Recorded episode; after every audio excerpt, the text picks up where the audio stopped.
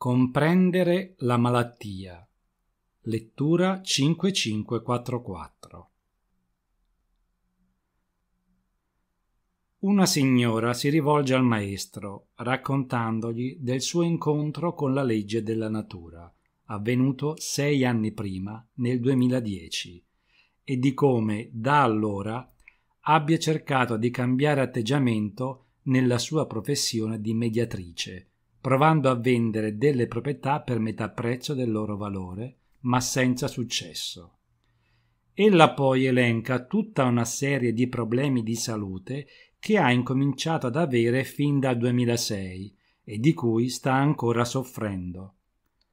Termina la sua domanda sottolineando il suo impegno unito al desiderio di diventare un Hongi Kingan per poter vivere in completa felicità e gioia.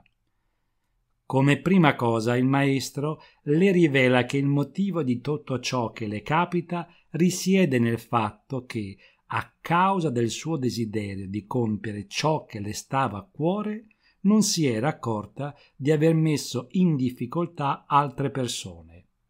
Questi suoi disagi non sono che la risposta ai suoi comportamenti del passato. È questo il modo di agire della natura, dice, e ha sempre fatto così.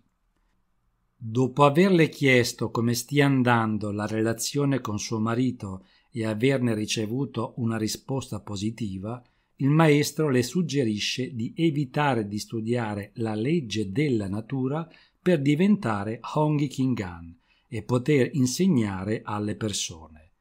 E rivolgendosi poi a tutti, Piuttosto vivete con gioia con le persone che vi stiano accanto e ridete insieme a loro.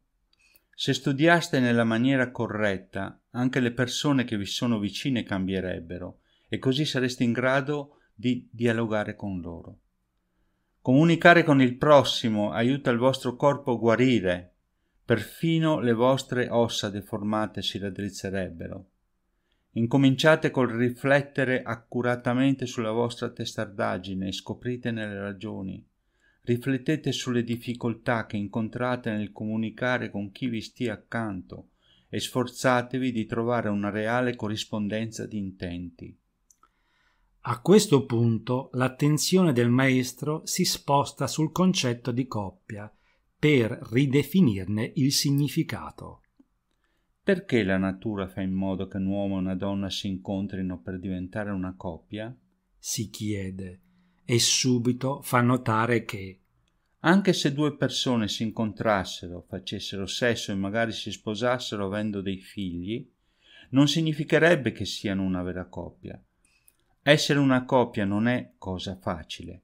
Essere una vera coppia significa essere uno nel corpo e nello spirito. Deve esserci corrispondenza di intenzioni e di fatti da entrambe le parti. Senza questa condizione potrebbe solo esserci una relazione.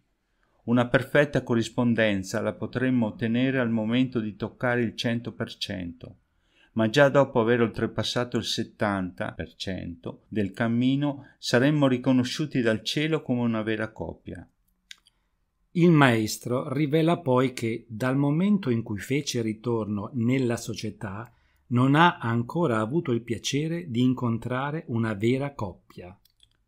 Se aveste vissuto con tantissimo impegno per diventare una vera coppia, nessuno, nemmeno il cielo potrebbe più dividervi, e neppure al momento di entrare nella dimensione delle anime. Questo è il premio. È la benedizione che ricevereste a compenso dei vostri sforzi questa è la vera coppia. esclama ancora una volta il maestro a chiusura della lettura. Metteteci impegno e non ferite mai le persone che vi stanno accanto. Se portaste avanti il compito con diligenza, il vostro corpo migliorerebbe ancor prima che voi abbiate tempo di rendervene conto. Questo è ciò che significa una vera guarigione.